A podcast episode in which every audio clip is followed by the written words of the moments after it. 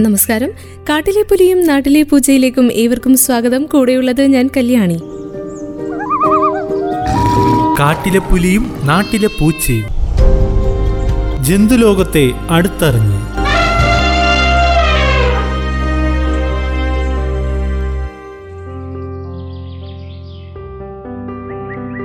പണ്ട് പണ്ട് ഒരു മായ പൊന്മാൻ വന്ന് സീതയെ കട്ടുകൊണ്ടുപോയ കഥ നമ്മൾ കേട്ടിരിക്കും. പുരാണങ്ങളിൽ പറയുന്ന അതേ മാരീജൻ. മാരീജൻ പക്ഷേ ഒരു രാക്ഷസനാണ്.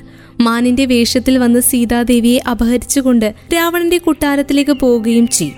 മാൻ അത്രയും സുന്ദരനായതുകൊണ്ട് തന്നെ ആകണമല്ലോ മാനായി വന്ന് സീതയെ തട്ടിക്കൊണ്ടു പോകുന്നത് തുള്ളിച്ചാടി നടന്ന് കൊതിപ്പിച്ച് കടന്നു കളയുന്ന ഒരു ചെറിയ മൃഗമാണ് മാൻ.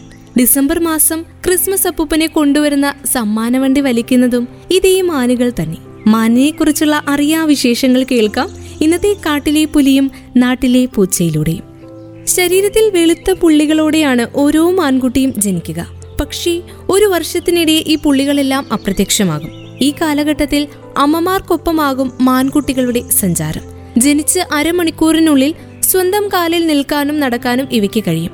വളരെ ശാന്തമായി പുൽത്തകിടിയിലൂടെ ചാടിയും ഓടിയും നടക്കുന്ന മാനുകൾ കാടിന്റെ സൗന്ദര്യമാണ്. ആവാസ വ്യവസ്ഥയിലെ പ്രാഥമിക കണ്ണികളിൽ ഒന്നായ മാനുകളെക്കുറിച്ചുള്ള വിശേഷങ്ങൾ കാട്ടിലെ വിശേഷങ്ങൾ തന്നെയാണ്. ലോകത്താകമാനം നാൽപ്പതിൽ പരം മാൻവർഗങ്ങൾ ഉണ്ട് എന്നതാണ് കണക്ക്. കൊമ്പുകളാണ് മാനുകളുടെ പ്രധാന പ്രത്യേകത. ആൺമാനുകൾക്ക് മാത്രമാണ് കൊമ്പുകളുള്ളത്. മറ്റു ജീവികൾക്ക് ജീവിതകാലം മുഴുവൻ ഒരേ കൊമ്പുകളാണുള്ളതെങ്കിൽ മാനുകളുടെ കൊമ്പുകൾ ഓരോ വർഷവും കൊഴിഞ്ഞുപോയി ആ സ്ഥാനത്ത് പുതിയ കൊമ്പ് വരും. നല്ല നീളമുള്ള കാലുകളാണ് മാനുകളുടെ മറ്റൊരു പ്രത്യേകത. അതിനാൽ തന്നെ വേഗത്തിൽ ഓടാനും ചാടാനും എല്ലാം ഇവയ്ക്കാകും. നന്നായി നീന്താനും മാനുകൾക്ക് കഴിവുണ്ട്. ശരീരത്തിൽ വെളുത്ത പുള്ളികളോടെയാണ് ഓരോ മാൻകുട്ടിയും ജനിക്കുക. പക്ഷേ ഒരു വർഷത്തിനിടെ ഈ പുള്ളികളെല്ലാം അപ്രത്യക്ഷമാകും. ഈ കാലഘട്ടത്തിൽ അമ്മമാർക്കൊപ്പമാകും മാൻകുട്ടികളുടെ സഞ്ചാരം. ജനിച്ച് അരമണിക്കൂറിനുള്ളിൽ സ്വന്തം കാലിൽ നിൽക്കാനും നടക്കാനും ഇവയ്ക്ക് കഴിയും. ഒരു വയസ്സാകുമ്പോഴേക്ക് ആൺമാനുകൾ അമ്മമാരിൽ നിന്ന് മാറി സ്വതന്ത്രമായി ജീവിക്കാൻ തുടങ്ങും. പെൺമാനുകളാണെങ്കിൽ രണ്ടു വർഷം വരെ അമ്മമാർക്കൊപ്പം തുടരും. അധികം ചൂടൊന്നുമില്ലാത്ത മിതൂഷ്ണ മേഖലകളാണ് ഇവ ജീവിക്കാനായി തിരഞ്ഞെടുക്കുന്നത്. എങ്കിലും അന്റാർട്ടിക്ക ഒഴികെയുള്ള എല്ലാ പ്രദേശങ്ങളിലും ഇവയ്ക്ക് ജീവിക്കാൻ സാധിക്കും. ചെടികൾ പൂക്കൾ കായകൾ പച്ചക്കറികൾ തുടങ്ങിയവയാണ് ഇവയുടെ ഇഷ്ടഭക്ഷണം. സസ്യബുക്കുകൾ ആയതുകൊണ്ട് നല്ല പച്ചപ്പുള്ള സ്ഥലങ്ങളിലാകും ഇവരുടെ താമസവും. എന്തുതരം സസ്യങ്ങളും തിന്നുന്ന കൂട്ടത്തിലാണ് മാനുകൾ. അതുകൊണ്ട് തന്നെ വിദേശ രാജ്യങ്ങളിൽ മാനുകളിൽ നിന്ന് വിളകളെ സംരക്ഷിക്കാൻ വേലി കെട്ടുന്ന പതിവുമുണ്ട്. കാട്ടിൽ നിന്നും നാട്ടിലേക്ക് വരുമോ ഇവറ്റകൾ എന്ന് ചോദിച്ചാൽ കഴിഞ്ഞിടയ്ക്ക് പത്തനംതിട്ട ഓമല്ലൂരിനടുത്ത് ഒരു മാൻകുട്ടി തുള്ളിച്ചാടി വന്നു. നാട് കാണാൻ ഇറങ്ങിയതാണ് മൂപ്പര്. നാട്ടിലെത്തിയപ്പോൾ സ്ഥിരതാമസമാക്കിയാലോ എന്നായോ ചിന്ത എന്ന് തോന്നും. ഒരു മാൻകുട്ടിയാണ് ഈ പറഞ്ഞ ആൾ. പത്തനംതിട്ട ഓമല്ലൂരിലാണ് നാട് മുഴുവൻ ഓടി നടന്ന് രസിക്കുന്ന ഒരു മാൻകുട്ടി എത്തിയത്. പാടത്തും പറമ്പിലും എല്ലാം ഓടി നടക്കും. അപരിചിതമായ ദൃശ്യങ്ങളും ശബ്ദങ്ങളും അറിഞ്ഞാൽ ജാഗ്രതയോടെ കണ്ണും കാതും പായിക്കും. ഇടയ്ക്ക് പുല്ല് തിന്നും. മേയാൻ വിട്ട പോത്തുകളും പശുക്കളുമാണ് കൂട്ട്. ഒന്നര വയസ്സ് പ്രായം തോന്നിക്കുന്നുമുണ്ട്. മുമ്പ് പ്രമാണത്തടക്കം വന്ന മാനിനിപ്പോൾ ഓമല്ലൂരിനോടാണ് പ്രിയം. തെരുവ് നായ്ക്കളുടെ പോലും ഉപദ്രവമില്ല. കൗതുകമുള്ള കാഴ്ചയായതുകൊണ്ട് നാട്ടുകാർ കണ്ണുനട്ടിരിക്കുന്നുമുണ്ട്. പക്ഷേ പിന്നീടത് കാട്ടിലേക്ക് താനെ കൂടുമാറ്റി. കലമാൻ പുള്ളിമാൻ എന്നിങ്ങനെ പല വെറൈറ്റി മാനുകളുണ്ട്. കലമാനുകളുടെ തലയിൽ നിന്ന് കൊമ്പുകൾ എന്ന രീതിയിൽ മുളച്ചു വരുന്നവ കൊമ്പുകളല്ല എന്നതാണ് മറ്റൊരു രസകരമായ വസ്തുത. ആൻഡലസ് എന്നാണ് ഈ ശരീരഭാഗത്തെ പൊതുവെ വിളിക്കുന്നത്. ഇവ കൊമ്പുകളിൽ നിന്ന് വ്യത്യസ്തമാണ്.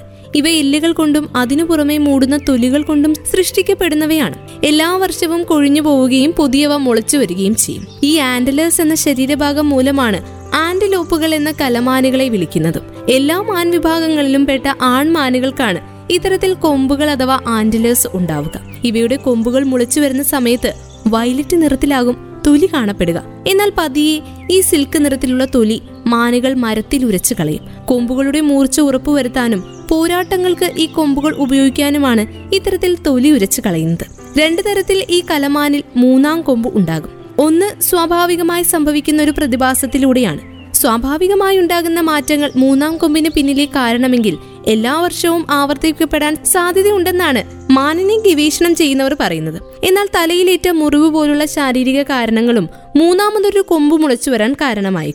അങ്ങനെയെങ്കിൽ ഇതൊരു വർഷം മാത്രമായുള്ള പ്രതിഭാസമായി കണക്കാക്കാൻ സാധിക്കും. സെർവിഡായ് കുടുംബത്തിൽപ്പെടുന്ന ഒരു സസ്തനിയാണ് മാൻ. ആഡിയോക്ടൈല എന്ന നിരയിൽപ്പെടുന്നതും അതുമായി ബന്ധപ്പെട്ട കുടുംബത്തിലെയും മറ്റു ചില മൃഗങ്ങളെയും മാൻ എന്ന് വിളിക്കാറുണ്ട്. ഇന്ത്യയിൽ എട്ട് തരം മാനുകളാണ് ഉള്ളത്. കേരളത്തിൽ കലമാൻ പുള്ളിമാൻ കീഴമാൻ എന്നിവയാണ് കാണപ്പെടുന്നത്. കലമാനെ കുറിച്ച് പറയുമ്പോൾ മലമാൻ എന്നും മ്ലാവ എന്നും ഇതിനെ വിളിക്കാറുണ്ട്. ഇംഗ്ലീഷിൽ സംബാർ എന്നും അറിയപ്പെടുന്നു. ഇന്ത്യയിൽ കാണുന്ന ഏറ്റവും വലിയ മാനിനം ഇതാണ്. അരണ്ട തവിട്ട് നിറത്തിൽ കാണുന്ന ഇതിന് നീണ്ട കാലുകളും ചെറിയ വാലുമാണ്. ആണിന് മാത്രമേ കൊമ്പുകളുള്ളൂ. മൂന്ന് കവരങ്ങളുള്ള കൊമ്പ്. കേരളത്തിലെ കാടുകളും കാലാവസ്ഥയും ഇവയ്ക്ക് അനുയോജ്യമാണ്. ചെമ്പ് നിറത്തിൽ കാണുന്ന ഈ പുള്ളിമാനിന് ശരീരത്തിൽ വെളുത്ത പുള്ളികൾ കാണാം. ഇംഗ്ലീഷിൽ ചിറ്റാൽ സ്പോട്ടഡ് ഡീർ എന്നും ഇവ അറിയപ്പെടുന്നു. കേരളത്തിൽ വയനാട് മറയൂർ പറമ്പിക്കുളം ഭാഗങ്ങളിൽ മാത്രമേ ഈ ജീവിയെ കാണുവാൻ സാധിക്കുകയുള്ളൂ. മാൻവർഗത്തിൽപ്പെടുന്ന സസ്യബുക്കുകളാണ് പുള്ളിമാൻ. ഇന്ത്യ ശ്രീലങ്ക നേപ്പാൾ ബംഗ്ലാദേശ് ഭൂട്ടാൻ പാകിസ്ഥാൻ തുടങ്ങിയ രാജ്യങ്ങളിലെ മരങ്ങൾ ധാരാളമുള്ള കാടുകളിലാണ് പുള്ളിമാനെ കാണപ്പെടുന്നത്. ശരീരത്തിൽ വെള്ള നിറത്തിൽ പുള്ളികൾ ഉള്ളതുകൊണ്ടാണ് ഇവയ്ക്ക് ഇങ്ങനെയൊരു പേര് വന്നത്. പിങ്ക് നിറത്തിൽ വെളുത്ത പുള്ളികൾ നിറഞ്ഞ തുകലും രണ്ടര അടിയോളം നീളവും തറയിൽ നിന്ന് മൂന്നടിയോളം ഉയരത്തിൽ നിൽക്കുവാനും ഇവയ്ക്ക് സാധിക്കും. എൺപത്തിയഞ്ച് കിലോയോളം തൂക്കവുമുണ്ട്. ആൺമാനുകൾക്ക് പെൺമാനുകളെക്കാൾ തൂക്കമുണ്ടാകും. എട്ട് മുതൽ പതിനാല് വർഷം വരെ ജീവിത കാലയളവും കാണപ്പെടുന്നു. തുറസായ പുൽമേടുകളിലും അർദ്ധ നിത്യഹരിത വനങ്ങളിലും കൂട്ടമായി ഇവയെ കാണാറുണ്ട്. ഇവയെ കൂടുതൽ എണ്ണത്തിൽ കാണാൻ കഴിയുന്നത് എവിടെയാണെന്നും ഇന്ത്യൻ വനാന്തരങ്ങളിൽ നീളമുള്ള പുല്ലുകളും കുറ്റിച്ചെടികളും സുലഭമായിട്ടുള്ള പ്രദേശങ്ങൾ ഉണ്ടെങ്കിൽ അവിടെയൊക്കെ പുള്ളിമാനെ കാണാൻ സാധിക്കും. കുറുക്കൻ പുലി കടുവ സിംഹം എന്നിവ ഇവയെ പ്രധാനമായും ഭക്ഷണത്തിനായി വേട്ടയാടാറുണ്ട്. ഒരു മണിക്കൂറിൽ അറുപത്തിയഞ്ച് കിലോമീറ്റർ വേഗത്തിൽ ഓടുവാനുള്ള കഴിവ് ഇവയ്ക്കുണ്ട്. നേരിട്ടുള്ള സൂര്യതാപം ഏൽക്കാതിരിക്കാൻ മരങ്ങൾ തിങ്ങി നിറഞ്ഞ പ്രദേശത്തിലെ തണൽ ഉപയോഗപ്പെടുത്തുന്ന മൃഗങ്ങളാണ് മാനുകൾ. മാൻവർഗത്തിൽപ്പെട്ട ജീവികളിൽ ഏറ്റവും വലിപ്പം കുറഞ്ഞ ഇവയുടെ ചെറിയ തീറ്റകളാണ്. പന്നിമാൻ എന്ന പേരിൽ അറിയപ്പെടാൻ കാരണമായിരിക്കുന്നത് അതുകൊണ്ടാണ്. മൗസ്തീർ എന്ന ഇംഗ്ലീഷിൽ വിളിക്കും. പേര് അന്വർത്ഥമാക്കുന്ന തരത്തിൽ ഇവയുടെ മൂക്കിന് എലിയുടെ മൂക്കുമായി ചെറിയ സാദൃശ്യമുണ്ട്. അല്പം നീണ്ട മൂക്കുള്ള ഇവ ഒരു സുന്ദര വംശമാണ്. ആൺമൃഗങ്ങളുടെ തീറ്റകൾ അവയെ തിരിച്ചറിയാൻ സഹായിക്കുന്നു. ഏതാണ്ട് ഇരുപത്തിയഞ്ച് സെന്റിമീറ്റർ ഉയരവും ആറ് പൗണ്ട് ഭാരവുമുള്ള ഈ ചെറിയ മാൻ എലിയെ പോലെയാണ് നീങ്ങുക. ഈ മാനിന് കൊമ്പുകളില്ല. പുറമാകെ ഇരുണ്ട തവിട്ട് നിറത്തിൽ വളരെ നേർത്ത മഞ്ഞ പൊട്ടുകളോ പാടുകളോ കാണാം. ഇവ ചിലപ്പോൾ നേർത്ത വരകളായോ നിരനിരയായ കുറികളായോ തോന്നിക്കും. കുറുകിയ ചില അവ്യക്തമായിട്ടുള്ള മഞ്ഞ വരകളും കാണാറുണ്ട്. അടിഭാഗം പക്ഷി നല്ല വെളുത്തിട്ടാണ്. തൊണ്ടയിൽ അണ്ണാറക്കണ്ണന്റെ പോലെ മൂന്ന് വരകളുമുണ്ട്. പ്രകൃതിയുമായി അലിഞ്ഞു ചേരുന്ന വർണങ്ങൾ കൂരമാനെ പോലുള്ള ഒരു ദുർബല മൃഗത്തിന് അത്യന്താപേക്ഷിതമാണ്.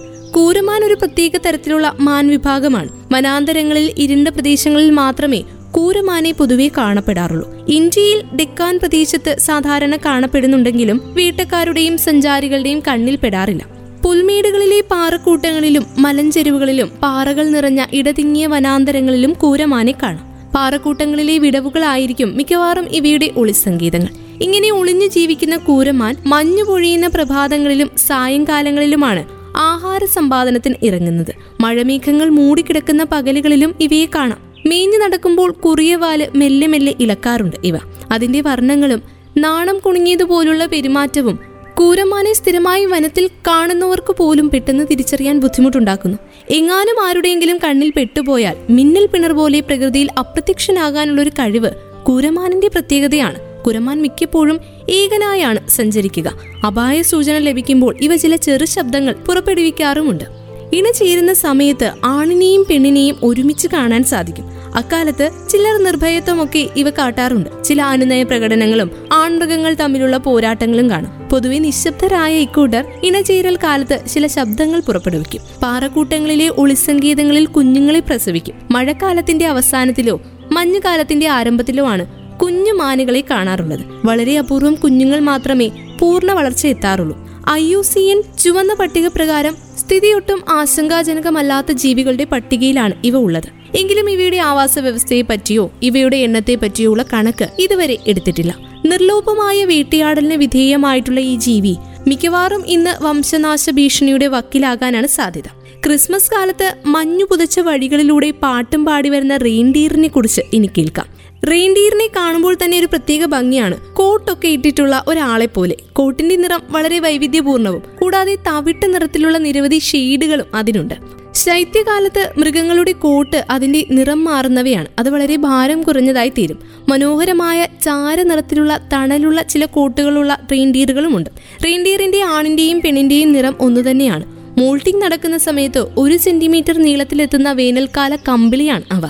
വളരെ നീളമുള്ളതും കട്ടിയുള്ളതുമായ ശൈത്യകാല കമ്പിളി ഉപയോഗിച്ച് മാറ്റി സ്ഥാപിക്കാനുള്ള ഒരു കഴിവും ഇവയ്ക്കുണ്ട്. രോമങ്ങളുടെ ഘടന ഈ മൃഗത്തെ കുറഞ്ഞ താപനിലയെ സഹിക്കാനും നീന്താനും ഒക്കെ അനുവദിക്കും. കമ്പിളിക്ക് പുറമെ ഒരു റെയിൻഡിയറിന്റെ കുളമ്പുകളുടെ ഘടനയും അസാധാരണമാണ്. കുളമ്പുകൾ വളരെ വിശാലവും അവ മഞ്ഞിന്റെ ഉപരിതലത്തിൽ തുടരാൻ സഹായിക്കും. അവയ്ക്കിടയിൽ നീളമുള്ള രോമങ്ങളുണ്ട്. അവ ഒരേ പ്രവർത്തനം ചെയ്യുന്നവയാണ്. കുളുമ്പുകളുടെ ആകൃതി കുത്തനെയുള്ളതും. മാത്രമല്ല ഈ മൃഗത്തിന് മഞ്ഞിനടിയിൽ നിന്ന് ഭക്ഷണവും ലഭിക്കും. തീർച്ചയായും കൊമ്പുകളാണ് റെയിൻഡിയറിന്റെ പ്രധാന അഭിമാനവും അന്തസ്സും. നമുക്കും റെയിൻഡിയറിന്റെ ഏറ്റവും ഇഷ്ടം കൊമ്പുകളായിരിക്കും അല്ലേ ഈ ഇനത്തിലെ ആണിനും പെണ്ണിനും ഇവ കൈവശമുണ്ട്. എന്നാൽ ആദ്യത്തേതിന് കൂടുതൽ ആഡംബരമുള്ള കൊമ്പുകളാണ് ഉള്ളത്. അതായത് ആൺവർഗത്തിന് അവ വളരെ ശാഖകളുള്ളതും നീളമുള്ളതുമാണ്. ശൈത്യകാലത്ത് ആൺമാനുകൾ അവരുടെ കൊമ്പുകൾ ചൊരിയുന്നു. പ്രസവശേഷം മാത്രമേ പെൺമാനുകൾ കൊമ്പില്ലാത്തവരാകൂ. റെയിൻഡിയർ ഒരു സസ്യബുക്കാണ്.